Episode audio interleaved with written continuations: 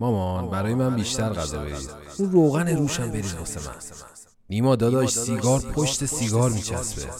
نوشابه باید گازدار باشه. اصلا غذا با آب پایین نمیره.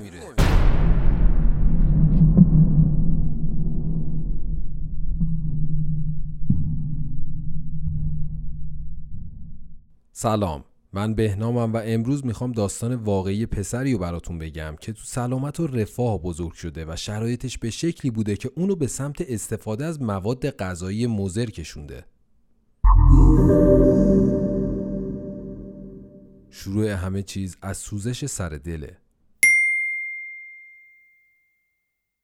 پیام یه جوون پرشور و با انرژی که همیشه دنبال ورزش و سلامتیشه ولی به مرور زمان و با بالا رفتن سنش وعده های غذایی چرب و چیلی رو جایگزین نهار و شام سبکش کرد و برای هضمش با آدامس ترق و طروقی راه مینداخت که نگو خوردن مشروبات الکلی و سیگار بعدش دیگه جز عادتهای همیشگی شده بود و همینطور چاق و چاقتر می‌شد.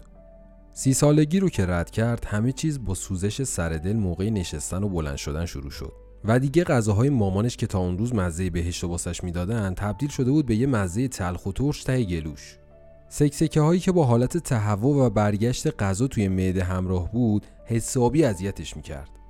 پیام سالم و ورزشکار داستان این هفته ما بلایی سر خودش ورده که اگه الان جلوش رو نگیره معلوم نیست با چه علائمی روبرو میشه. ولی از یه طرف هم دکتر رفتن یکی از ترسای زندگیش بود که از بچگی با اولین آمپول چهار سالگی این ترس تو ذهنش مونده. همیشه پای دکتر گوگل در میونه. پیام سه کلمه سوزش سر و دل رو تو گوگل search می‌کنه و نتیجه اون بیماری رفلاکس معده است که تا این سن اسمشو زیاد شنیده و فکر می‌کنه یه بیماری ساده است که روبرو شدن باهاش خیلی سخت نیست.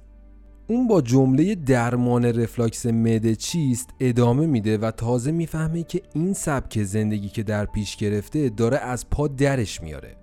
پس پیش خودش میگه تغییر دادن مدل زندگیم خیلی راحت تر از اونه که آندوسکوپی رو تحمل کنم. پیام دیگه مشروبات الکلی و نوشابه گازدار نخورد و با کنار گذاشتن غذاهای چرب با حجم زیاد وزنش رو کم کم پایین آورد و با این تغییرات تونست بیماریشو تسکین بده. قطعا هممون می‌دونیم که خوردن مشروبات الکلی غذای چرب و تند با حجم زیاد و اضافه وزن خیلی خطرناکه. ولی اینکه پیام از رفتن پیش دکتر خودداری کرد و خودش تصمیم گرفت بدون دارو و تشخیص دکتر خود درمانی کنه درسته یا نه؟ با ما همراه باشین تا نظر دکتر باباخانیان رو در مورد پیام با هم بشنویم.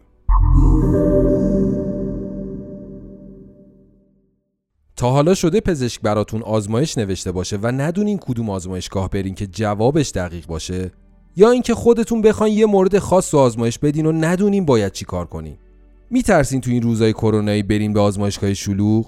ولی نگران نباشین.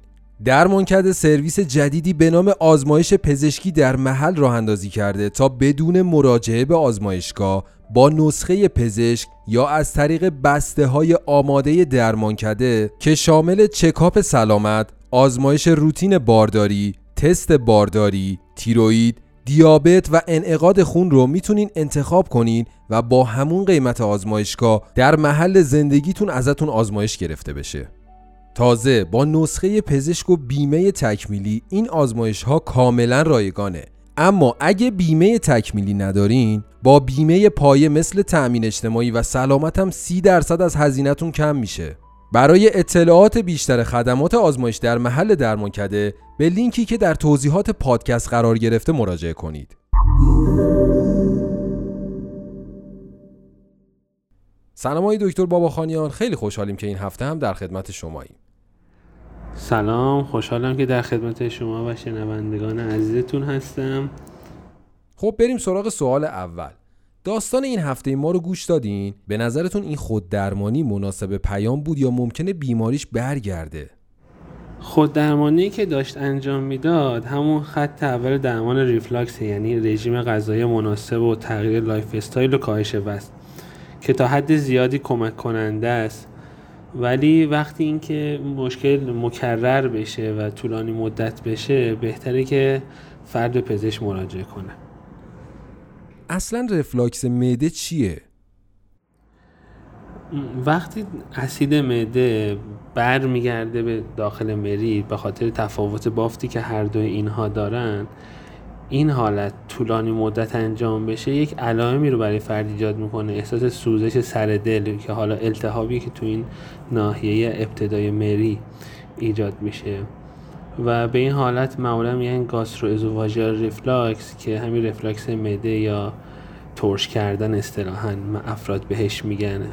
دلایل مختلفی می‌تونه داشته باشه. علت ابتلا به این بیماری چیه؟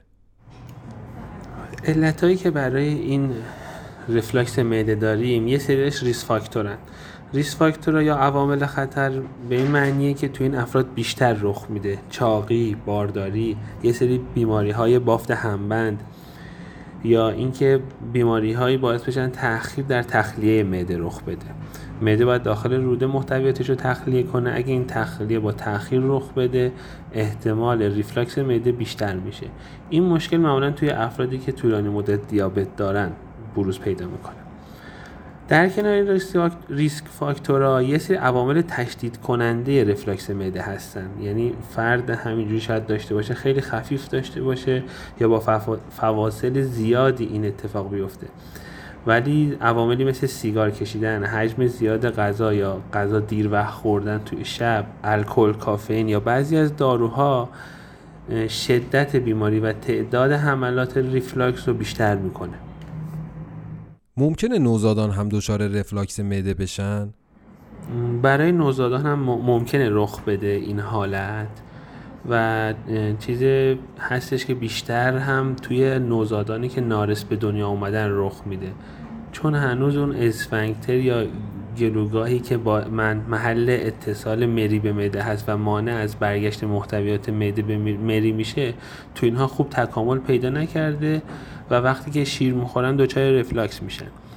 یه سری شرایطی رو مادر این بچه هایی که ریفلکس دارن باید رعایت کنن که این حالا این دورش بگذره و با تکامل بیشتر فرزندشون این حالت رفع بشه.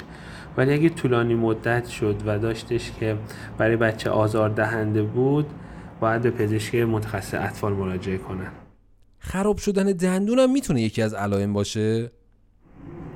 مثل حالتی که توی پرخوری عصبی گفتیم و اون افرادی که های مکرر داشتن دندون ها هر وقت به صورت مکرر و طولانی مدت در معرض اسید معده قرار بگیرن دچار پوسیدگی میشن.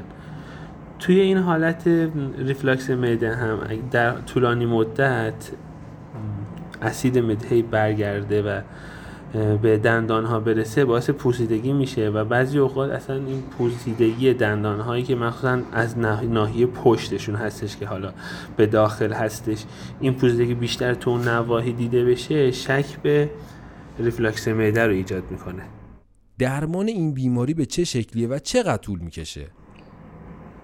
برای درمان رفلاکس معده افرادی که حالا مبتلا به این مشکل هستن اول باید اون risk factor ها و اون عوامل تشدید کننده رو کنترل کنیم. یکی از اون risk factor هامون چاقی بود یعنی فرد حالا باید رژیم بگیره کاهش وزن داشته باشه تا یه حد زیادی مشکلش حل میشه. باید از سیگار غذا حجیم خوردن یا دیر وقت غذا خوردن بعد غذا به فاصله دراز کشیدن مصرف الکل و کافئین اجتناب کنه. و اینکه غذاهای خیلی تند خیلی چرب هم تا حد امکان مصرف نکنه. اینها تا حد زیادی علائم فرد رو کاهش میده. اگر با اینها مشکل حل نشد معمولا یک داروهای کاهش ترشح اسید معده براشون تجویز بشه که تو دو تا هشت هفته معمولا مصرف میشه تا این مدت فرد هم بتونه فرصت کنه رژیمش رو درست کنه. همین که خود بافت مری فرصت داشته باشه تا خودش رو ترمیم کنه تو چه سطحی از بیماری حتما باید به پزشک مراجعه بشه؟ اینطور نیست که حالا با یک بار یا دو بار ایجاد شدن رفلکس معده فرد بخواد به پزشک مراجعه کنه ولی اگه طولانی مدت هست و این چیزهایی که گفتیم و رعایت کردن و مشکلشون حل نشد. حتما باید به پزشک مراجعه کنن تا علت زمینهش بررسی بشه تا ببینن که همین رفلکس معده باعث تخریب مری یا به سمت بدخیمی رفتنش نشه. ممنون آقای دکتر که وقتتون رو در اختیار ما گذاشتین. خوشحال شدم در خدمتتون بودم و امیدوارم که سلامت باشید. خدا نگهدار. خب می‌رسیم به پایان سومین قسمت فصل سوم پادکستمون و مثل همیشه به سلامتی همتون.